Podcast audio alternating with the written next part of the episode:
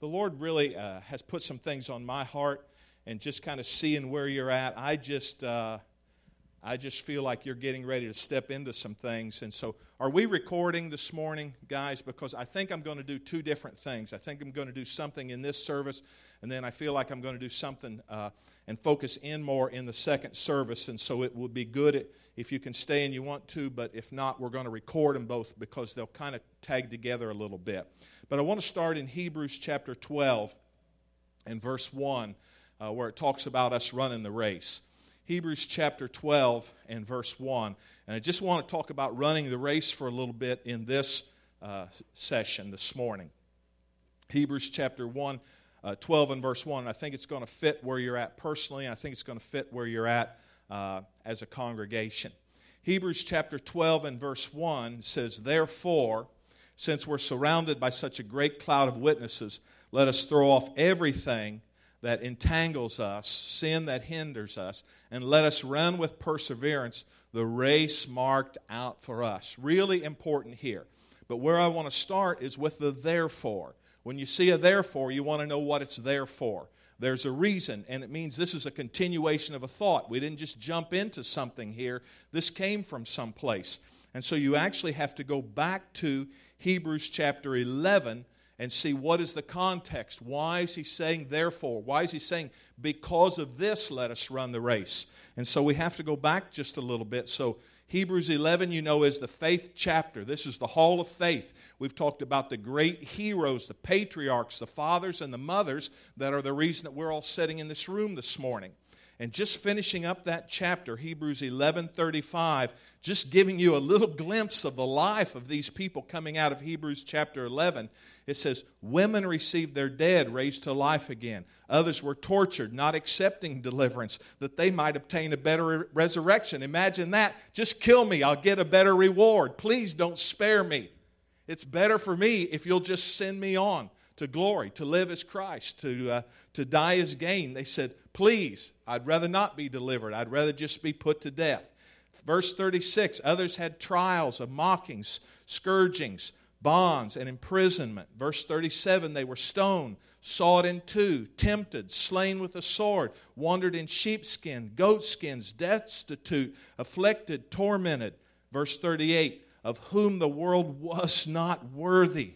They wandered in desert, mountains, dens, caves, and these all, having obtained a good re- report through faith, received not the promise." And that becomes the key here.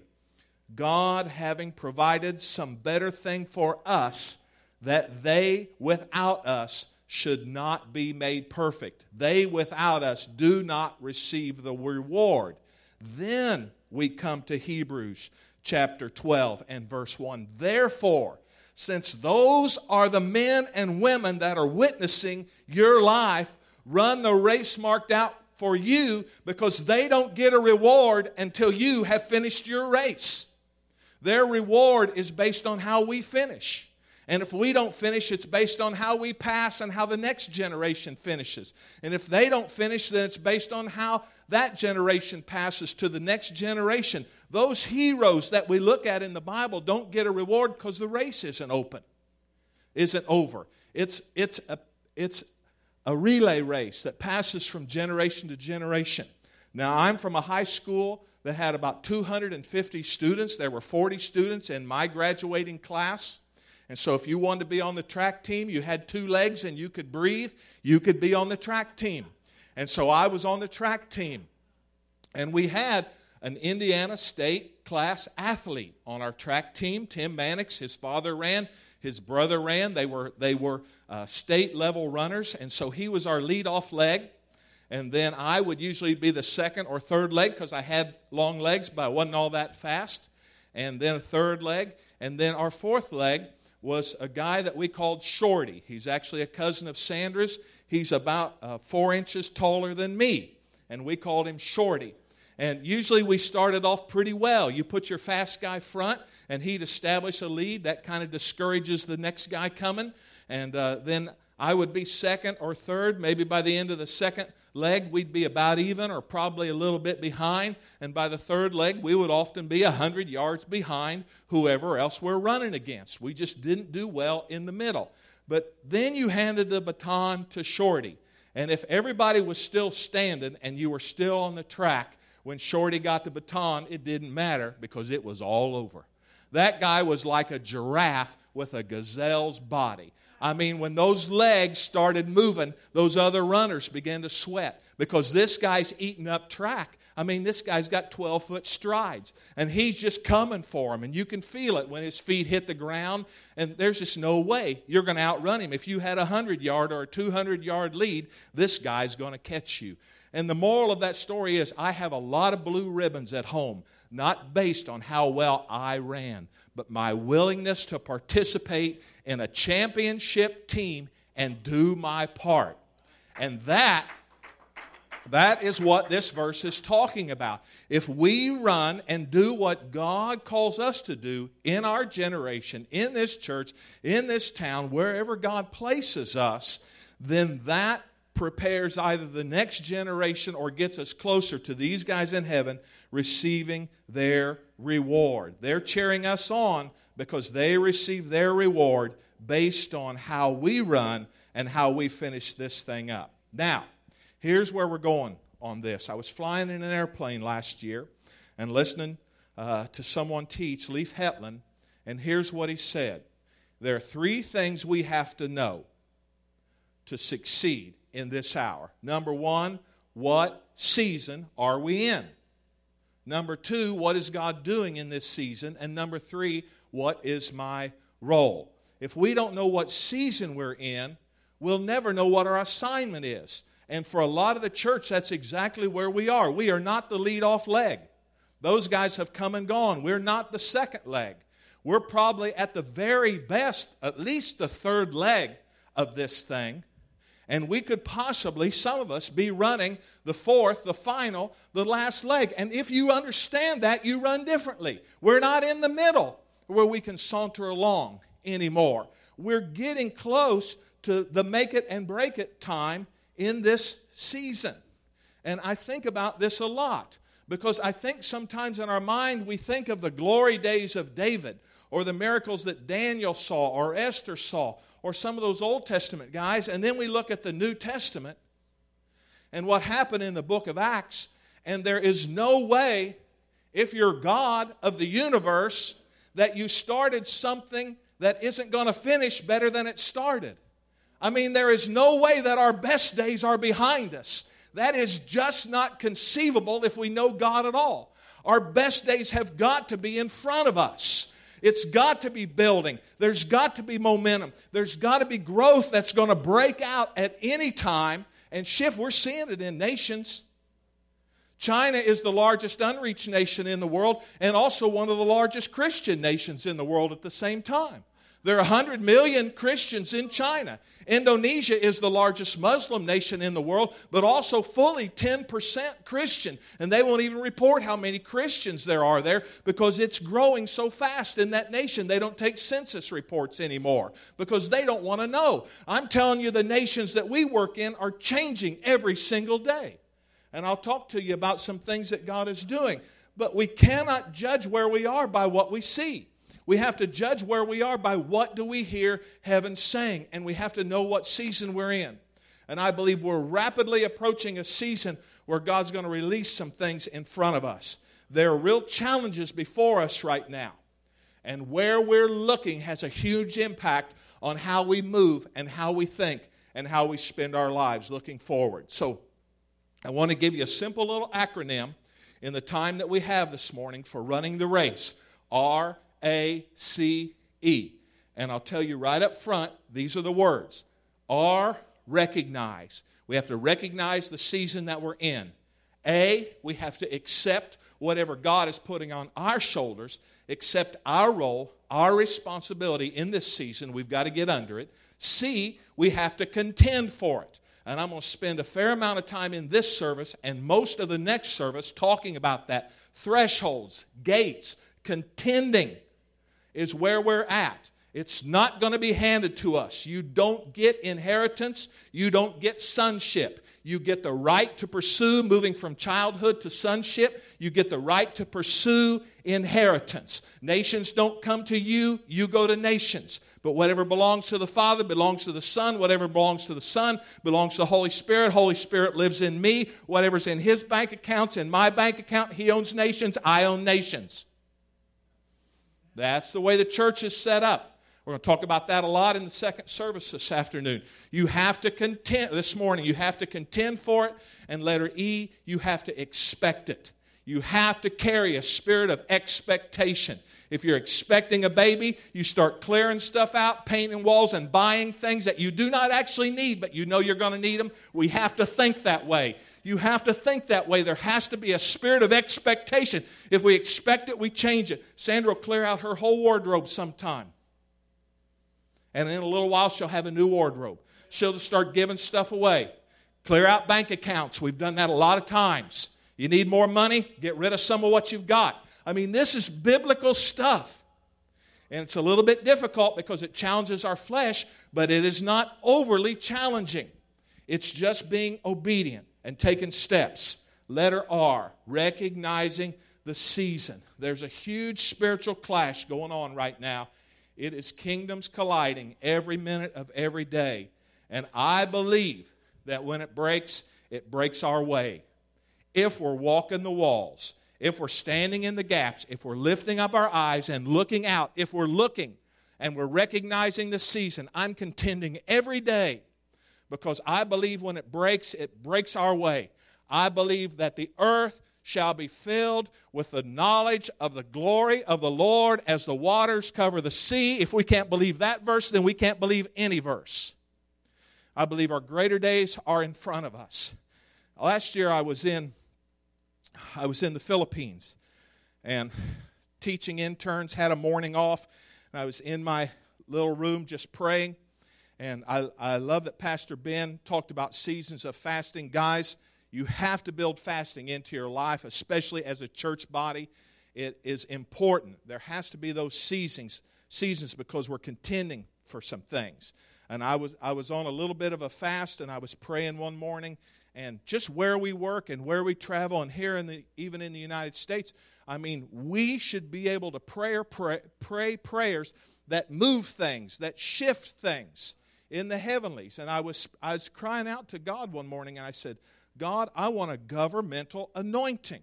I want to be able to pray and see things change, see things shift. And the Lord gave me a verse from Isaiah chapter forty-five.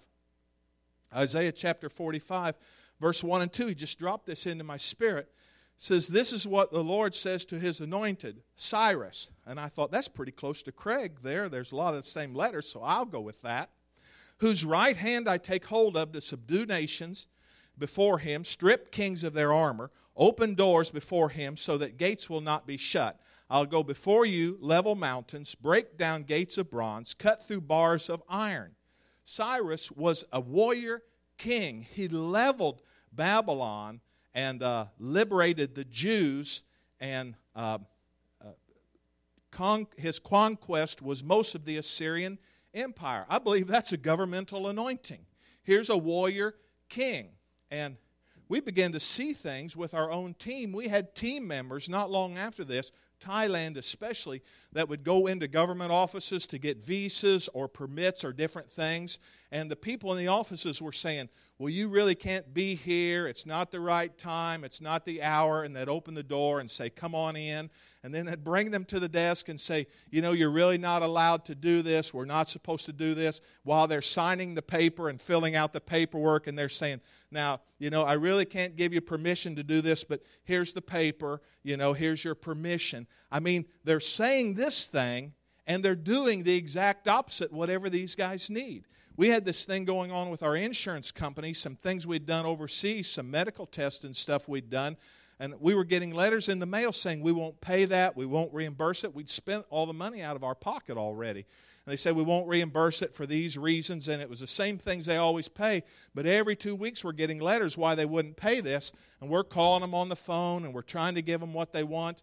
And then one day in the mail, I'm sitting at my desk, I open mail, it's a letter from the insurance company saying, we won't pay that, and here's why we won't pay it. And then I open this one from the insurance company, and there was the payment. I'm telling you that God wants to do some things with our prayers that just, you know, the guys in Egypt lived in Egypt, but they weren't under Egypt. You can live and not be under. You don't have to get under the situation. You don't have to get under the circumstance. God will lift us above that. The stakes are high in this hour if we know the season. And there's a reason for this season, because God is wanting to build strength in us. He's wanting to show you what He can do in you and through you in this hour. And so there are challenges in this hour. But God is raising up champions right now. He's not raising a generation of spectators. He's raising a generation of champions. And we are not doing ministry. We're not building ministry. We're completing a mission. And it's going to take a certain kind of people to finish a mission. It's going to take a finisher spirit. It's going to be people that are going to run with this thing to the very end. And so we have to recognize that that's the season. And then we've got to hook up. We've got to step in. We've got to get under the weight of this. You know, when we come to Christ, the book of Acts says, and we were added to the church. But my pastor never told me that the church got added to me. When you stepped into the kingdom, you also stepped under the responsibility of running the race. You're just as responsible for those nations on the wall as I am. There is no special breed of Christian that's called to the nations. It is our job, this city, your family, the nations, we are all responsible for those things. But you have to ask God, what's your part? Doesn't mean you're all called to be on the other side of the world. You have responsibilities right here, but we have to accept what God gives us as a role, whether it's in our home or in this body or on the other side of the world. What's our role? What God is, what has God called us to do? God spoke to me early in this and said, Craig, you have to take ownership of your vision. You have to take responsibility for your calling. We all carry a calling. Actually, the calling carries us. And we're responsible for that. Man, I was a spectator for years. The only time I ate was on Sunday morning when I was spoon-fed. Never opened a Bible, never did anything at home. Just wasn't taught any of that. And didn't get it for a lot of years. And it just came to the point, and the Lord, the Lord had to do it in me and said, Craig, that's just not going to work. You have to take responsibility. You have to take ownership. We have to rise up. One of the great guys says, anything that you can tolerate, you'll never have victory over. Anything that we will allow to remain. And God wants to stir that up. We have to accept responsibility in this hour. Accept responsibility in this hour. There's a tug of war going on over the nations, even this nation right now, and we have got to grab a rope. Fast. Pray, go, as Pastor Ben did, give whatever God says to us. We have to say, God, what are you saying to me? None of us get a mandate exemption. To run, we have to recognize and we have to accept, get under it. And then number three, we have to contend for it. And I believe that is the call of this hour. I believe that's the word of the Lord uh, for the church here this weekend with us being here. First Corinthians chapter sixteen and verse nine, Paul said, a great door of opportunity has been opened to me, but there are many that oppose me. Church, opportunities come with opposition. Opportunities come with opposition. The stakes are high. The opportunities are huge. We could have nations tomorrow. We could have China. We can have India. We can have Vietnam. But I'm telling you, the devil's not just walking away. He's not moving out of town because we had a good Sunday morning service. We're going to have to stand at the gates and knock and knock and knock and knock and not stop until they move. That's the church. On this rock, I'll build my church, and no gate will stop it. When we get that, gates will move. When we get that, gates will move. You're pushing against gates. Keep pushing. You get up tomorrow, you push. You get up the day after that, you push. You get up the day after that. If I go to heaven and they didn't move, that's okay. I'm going to have big muscles. Because I'm pushing. Because biblically, Jesus said, I'm building a church. The gates of hell won't stop. That is active in this earth right now, but you have to contend for it. You have to contend for it. It's not just handed out. Swords are handed out. Tools are handed out. Weapons are handed out. Giftings are handed out. Anointings. But then you got to learn how to use them. Then you got to learn, when do I pull this? When do I pull that? When do I do this? When do I fast? When do I pray? When do I go? When do I stay? That's all sonship stuff. Being led by the Holy Spirit. When do we? Being able to prophesy is a gift. Being know, knowing when to prophesy. That's a whole other thing. And that's what's happening in this hour, is all that stuff that's been sown into us. Some of us for decades now. We've been in the church, and there's been this sowing and sowing and sowing, and there's about to come a reaping, a reaping, a reaping, where God begins to pull that stuff out. But we've got to break out of mindsets. We've got to break out of molds. God wants us to armor up this in this hour. We have been trained to conform, but it is time to contend. We've been trained to conform, but it's time to contend. Matthew eleven, chapter twelve. From the days of John the Baptist until now, the kingdom of heaven suffers violence, and violent take it by force. God's not nervous. He's not deaf. It's not a greater anointing if we shout. Sometimes that's just for our own benefit. The devil's not nervous because we get loud either, but sometimes there just has to be something in us. I went to Bible school at Christ for the Nations. Our founder, Gordon Lindsay, says one violent prayer a day keeps the devil away. Sometimes you just got to say, I'm not taking it anymore! And you got to mean it based on what the Word of God says, not because we got a temper or we got fired up one day. Because every single day the kingdom of God advances somewhere. So why not through us, with us, in us? We have to contend for it. Ground is not given, it is taken. We'll talk about that in the next service. Inheritance has to be taken. We'll talk about that in the next service. Promises are given. Keys are given. Strategies are given. Weapons are given. Armor is given. We have all that stuff in the New Testament, but ground is taken. You want your family back, you got to go get them. You want your city back, we're going to have to go get it. It all begins in prayer. A lot of that with fasting and prayer, worship and prayer, bowls, harps and bowls, all that kind of thing, all through your Bible. The final thing here is expectation. We've got to live, think, pray, go, give, anticipate, expectation. When we walk into a store, expectation. We stopped in Starbucks yesterday. Well, first we had lunch at Buffalo Wild Wings. There were just a few people sitting around at one o'clock on a Saturday. And we went in and sat down, and within fifteen minutes, there were stacks of people waiting to be seated. We left there, we went into Starbucks to get a coffee because we wanted to go over to the lake and see your frozen lake. Really cool, really cool. Great fun. And we wanted to take a coffee on the way, so we went in there, not one other customer. When we walked out of there, at least ten people waiting to get coffee. You carry an anointing. You shift the atmosphere if you recognize it, if you expect it. We began to tell people when we went places, especially in Asia, you're going to get busy now. Because when you, God says He'll bless what you bless. When we walk in there, we bring a blessing. The next few minutes, things, expectation. Make room for what is coming. The goal is never to maintain or contain. It is always to express and to extend. So, opportunities come with opposition. Opposition comes with heaven's strategies. If you don't get an answer, we get humbled. We go to God until we get an answer. We get a strategy. We get a weapon. That's how this works. You get humble. You come to God. He'll teach you something you didn't know. We do that time and time and time again. If we don't get an answer, we go back to God. It's a humbling experience, but that is what equips us. And I said yesterday, grace begins when your ability ends. God really shows up when we get beyond ourselves. That's when He does His best work, is when we get beyond ourselves. When you're in over your head, it doesn't matter how deep the water is. Whether it's a bathtub or Lake Michigan, if you're in over your head, it's all God from there on out.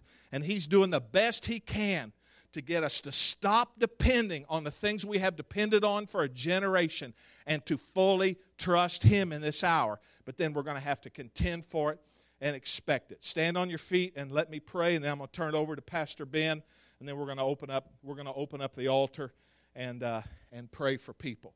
Father, we thank you that you're visiting right where we are, that we are the lightning rods of God in the earth. We are in this room where heaven touches earth. We are. And so, Father, we just pray for a rise today in that overcoming spirit. Father, the whole Bible's about overcoming. We just pray for a rise in that overcoming spirit, what these men and women are contending for, believing for. Some have believed for stuff for generations. God, we want it all, not for our benefit, but for your benefit, for the glory of heaven.